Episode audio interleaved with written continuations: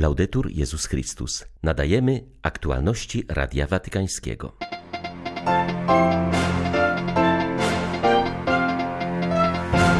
Praca rzemieślnicza zbliża do Boga Stwórcy, powiedział papież na spotkaniu z rzemieślnikami.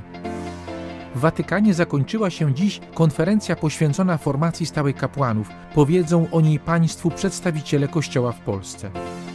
Jutro będzie kanonizacja pierwszej świętej z Argentyny. Jest nią Mama Antula, znana m.in. z promowania rekolekcji ignacjańskich. 10 lutego wita Państwa ksiądz Paweł Rytel Andrianik. Zapraszam na serwis informacyjny. Również Jezus był rzemieślnikiem. W Ewangelii jest nazywany cieślą. Swego fachu nauczył się od świętego Józefa. Przez kilka lat żył wśród desek, dłut i narzędzi stolarskich. Mówił papież w przemówieniu do włoskiej Konfederacji Rzemieślników. Franciszek zwrócił uwagę na szczególny wkład, jaki wnoszą rzemieślnicy. Wasza praca zwiększa ludzką pomysłowość i kreatywność. Praca fizyczna sprawia, że rzemieślnik uczestniczy w stwórczym dziele Boga. Tworzenie to nie to samo co produkowanie. Wnosi do gry zdolność twórczą, która może połączyć umiejętności rąk, pasję serca i ideę umysłu. Wasze ręce potrafią zrobić wiele rzeczy i przez to stajecie się współpracownikami Boga. Jak glina jest w rękach garncarza, tak wy jesteście w moich rękach, mówi Pan. Błogosławcie i dziękujcie Panu za dar waszych rąk i za pracę, którą dzięki nim możecie wykonywać. Wiemy, że nie wszyscy mają to szczęście. Są tacy, którzy siedzą bezczynnie, są bezrobotni i poszukują pracy. To wszystko są ludzkie sytuacje, które wymagają uzdrowienia.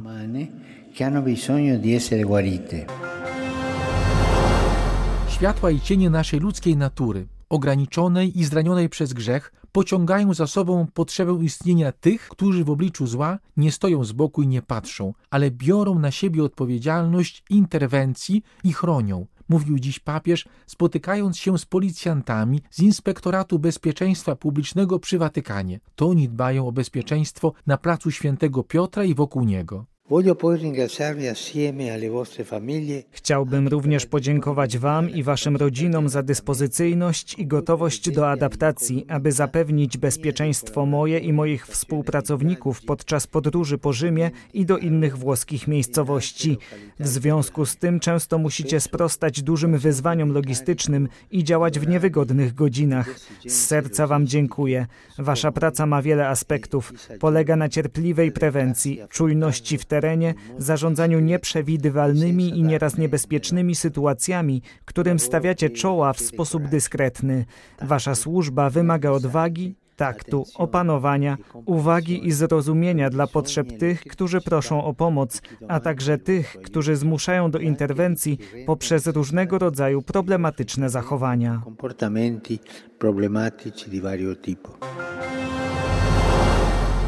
Już jutro kanonizacja błogosławionej Marii Antonii od świętego Józefa, kobiety, która by ewangelizować przeszła pieszo około pięciu tysięcy kilometrów. Musiała nieraz stawić czoła dzikim zwierzętom, spała pod gołym niebem, przemierzała pustynię. Mówi Silvia Correale, postulatorka w procesie kanonizacyjnym. Jak zaznacza, sposób życia mamy Antuli zupełnie nie pasował do XVIII-wiecznych standardów społecznych. No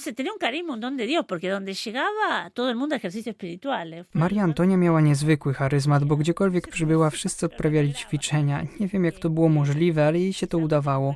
Założony przez nią dom rekolekcyjny w Buenos Aires, tak zwana Casa Santa, to płuco duchowe dla stołecznej archidiecezji w ogóle całej Argentyny.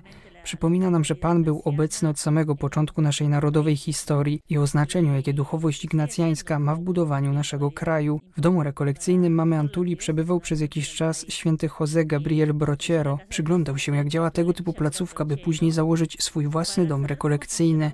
Przypomnijmy, że dziś jest to patron księży w Argentynie. W Casa Santa rozeznawała swoje powołanie sługa Boża Camila de San Jose Rolón, późniejsza założycielka Zgromadzenia Zakonnego. Tutaj też przez 30 lat żyła Maria Benedetta Arias, fundatorka innego zakonu i dziś również sługa Boża. Tak więc zawsze było to centrum wielkiej duchowości, nie tylko dla archidiecezji Buenos Aires, ale także dla całej Argentyny. Para, no solo para la Buenos Aires, sino también para la Argentina. Siostry uczennice boskiego mistrza świętowały na Jasnej Górze stulecie powstania zgromadzenia założonego przez błogosławionego księdza Jakuba Alberionego. Wiele sióstr modlitwą i różnorakimi posługami, np. w zakrystii, sekretariacie kustosza czy Radiu Jasna Góra, złączyło swoje życie z częstochowskim sanktuarium. Źródłem i centrum zakonnego życia oraz misji uczennic boskiego mistrza jest Eucharystia, prowadzenie ludzi do Jezusa Eucharystycznego, a wyrazem tego apostolstwa jest adoracja Najświętszego Sakramentu, podejmowana szczególnie z intencją za kapłanów i ludzi tworzących środki społecznego przekazu. Siostry troszczą się też o piękno liturgii w różnych jej wymiarach. Zostałyśmy, jak to widać teraz, prorocko powołane przez naszego założyciela do szczególnej modlitwy za świat mediów, zauważa siostra Damaris Suchenia, przełożona prowincji polskiej, uczennic boskiego mistrza. Kiedy widzimy te trudy związane właśnie z mediami, gdzie tak wiele kłamstwa i niepokoju sieje się poprzez media, a można by było zupełnie inaczej, to w to wpisuje się nasz charyzmat, a jest on właśnie taki, modlitwy wstawienniczej za media, za tych wszystkich ludzi, którzy pracują w środkach społecznego przekazu, którzy je odbierają, korzystają z mediów. Od 1 lutego 1972 roku uczennice boskiego mistrza posługują na Jasnej Górze. Siostra Maria Agnieszka w jasnogórskiej zakrystii z przerwami jest tu od pierwszych dni. Staramy się, abyśmy my były świadectwem tej miłości Maryi, bo Maryja się posługuje nami, ona chce się nami posługiwać. Obecnie na świecie posługuje około 1200 uczennic boskiego mistrza, najwięcej w Azji i Ameryce Południowej. W Polsce jest ich około 80, w Warszawie, Lublinie, Olsztynie i Częstochowie. Dla Radia Watykańskiego Mirosława Szymusik, Biuro Prasowe Jasna Góra News. Trzeźwość polską racją stanu to hasło rozpoczynającego się jutro 57 tygodnia modlitw o trzeźwość narodu. Ten czas ma nam uświadomić potrzebę modlitwy i troski o trzeźwość, a także wartość abstynencji. Trzeźwy człowiek to wolny człowiek, przekonuje biskup Tadeusz Bronakowski. Na trzeźwości cały naród zyskuje gospodarczo, zyskuje finansowo, zdrowotnie, moralnie i duchowo. Nietrzeźwość powoduje ogromne cierpienia, prowadzi do rozpadu małżeństw, do rozpadu rodzin oraz do wielkich kosztów społecznych. Walka z uzależnieniami to nie tylko korzyść duchowa. Każda dawka alkoholu wiąże się z ryzykiem dla zdrowia, przestrzega doktor habilitowany Krzysztof Wojcieszek, członek zespołu Konferencji Episkopatu Polski do spraw apostolstwa, trzeźwości i osób uzależnionych. Od 6 do 11% wszystkich nowotworów ma źródło tylko w alkoholu, a jeszcze na dodatek, jak się to sprzęgnie z paleniem, to prawie 80%. W wyjściu z nałogu pomagają m.in. instytucje kościelne, podkreśla ojciec Dawid Napiwocki, dyrektor Ośrodka Apostolstwa Trzeźwości w Zakroczymiu. Nasza praca przede wszystkim polega na takim też duchowym towarzyszeniu i przywracaniu poczucia godności, wartości człowieka. Naszym takim fundamentem, którym się zajmujemy, jest to, co mówił Jezus. My to tłumaczymy w języku polskim nawracajcie się, znaczy zmieniajcie myślenie. Dla Radia Watykańskiego Dorota Boraten, Radio Via, Forum Niezależnych Rozgłośni Katolickich. Misją sióstr Matki Bożej Dobrej Pomocy jest naprawdę wziąć ludzkie ciało w ramiona i zaoferować mu wszelką opiekę, jakiej potrzebuje, aby odzyskać godność, ale także uhonorować tę świątynię, którą ono stanowi mówi siostra Aurélie Olochery w przeddzień Światowego Dnia Chorego. Dzieli się ona z Vatican News swoim doświadczeniem życia poświęconego pomocy osobom z różnymi problemami zdrowotnymi. Czułam się przyciągana do Boga. Z drugiej strony miałam wiele uprzedzeń co do życia zakonnego i zakonnic, które dotychczas spotkałam i uważałam je za raczej stare, niezbyt na czasie, krótko mówiąc niezbyt przyciągające. Prawdą jest również to, że uczestnicząc w tych rekolekcjach nie miałam absolutnie żadnego pojęcia o wyborze życia, jakiego dokonam. Byłam raczej nastawiona na małżeństwo, życie małżeńskie i pełne dzieci, a ostatecznie nie, wybrałam życie zakonne. To było to wezwanie od Boga, ta bardzo silna miłość do mnie, odczuwana podczas wspomnianych rekolekcji, która przyciągnęła mnie do siebie i sprawiła, że porzuciłam całe to życie, które wyobrażałam sobie jako moje. Bah, toute cette vie que j'imaginais euh, être pour moi. W Watykanie zakończyła się międzynarodowa konferencja poświęcona formacji stałej kapłanów. Uczestniczyli w niej również przedstawiciele Kościoła w Polsce, którzy podzielili się z państwem swymi doświadczeniami. Konferencji uczestniczyło tysiąc księży i wychowawców seminaryjnych z 60 krajów świata.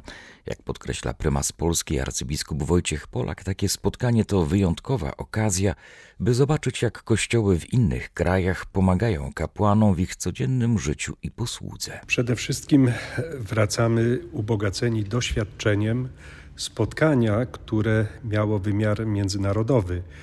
Troska o kapłanów, o życie i posługę kapłanów jest troską, którą dzielimy wszyscy pod każdą szerokością geograficzną i pierwsze nasze spojrzenie to nie tyle y, teoria i spotkanie z tym, w jaki sposób zaradzać tym potrzebom stałej formacji, ale przede wszystkim właśnie wymiana doświadczeń, wysłuchanie siebie nawzajem, zobaczenie, jakie są w innych częściach świata nie tyle problemy. Problemy może są podobne w wielu sytuacjach, ale w jaki sposób ta troska o stałą formację kapłanów jest realizowana. I to myślę jest pierwsze nasze doświadczenie. Takim ważnym doświadczeniem, które też tutaj na tym spotkaniu wybrzmiało, to jest biskup Damian Bryl, ordynariusz kaliski. Żeby tę pomoc podejmować w szerszych wspólnotach, nie tylko diecezjalnych. Słyszeliśmy od wielu uczestników, że wiele inicjatyw dzieje się na poziomie narodowym. I trochę także z tą myślą wracamy, że często jakiejś diecezji może nie mieć możliwości tak szerokiej pomocy, więc chcielibyśmy też pójść w tą stronę, pomagając kapłanom właśnie tak e, szerzej, głębiej na poziomie naszego kraju. W wielu tych głosach, które słyszeliśmy, czy to chociażby z Brazylii, czy z innych miejsc, arcybiskup Wojciech Polak. Ukazywano grupy formatorów, takie grupy formacyjne, które podejmują bardziej systemową pracę i to są grupy złożone zarówno z osób duchownych, jak i świeckich, specjalistów w różnych dziedzinach, ale przede wszystkim także zdolnych do tego, żeby tworzyć też tą sieć takiej pomocy dla naszych braci kapłanów. I myślę, że to jest istotne doświadczenie, że możemy to robić nie w pojedynkę, ale właśnie razem. Razem jako Kościół i razem też jako konkretni ludzie w tej rzeczywistości, których do tej współpracy będziemy zapraszać. Tematem Watykańskiego Kongresu była formacja stała kapłanów, jak zauważa ksiądz Sławomir Sosnowski, rektor Seminarium Duchownego w Łodzi. Takie podejście do towarzyszenia kapłanom w rzeczywistości jest czymś nowym, co nadal musi być wprowadzane w życie. Ja patrzę z takiej historycznej perspektywy, bo już mam 40 lat kapłaństwa ze sobą, więc kiedyś, jak ja byłem klerykiem, to to było takie oczywiste. Kończy się formacja, wchodzisz teraz jako ksiądz w życie. Teraz jest praca. Najpierw się uformowali, a teraz będziesz oddawał to, co... Natomiast y, dzisiaj no, dużo się mówi i właśnie jak słyszeliśmy tutaj, w całym świecie ta kwestia formacji stałej jest oczywista. Formacja się nigdy nie skończy. Formacja jest y, rzeczywistością całożyciową. Biskup Damian Bryl. Nie myślimy w kategoriach jest seminarium, i potem coś jeszcze, tylko widzimy konkretnego kapłana, który zanim przyszedł do seminarium, już coś ważnego przeżył w swoim życiu wiary. Seminarium chce to uszanować, chce go wprowadzić do posługi kapłańskiej, ale też wprowadzić w doświadczenie rozwoju, które ma trwać całe jego życie. Czyli już od samego początku w seminarium mówimy o towarzyszeniu całożyciowym, nie tylko do święceń. Były to aktualności Radia Watykańskiego. Laudetur Jezus Chrystus.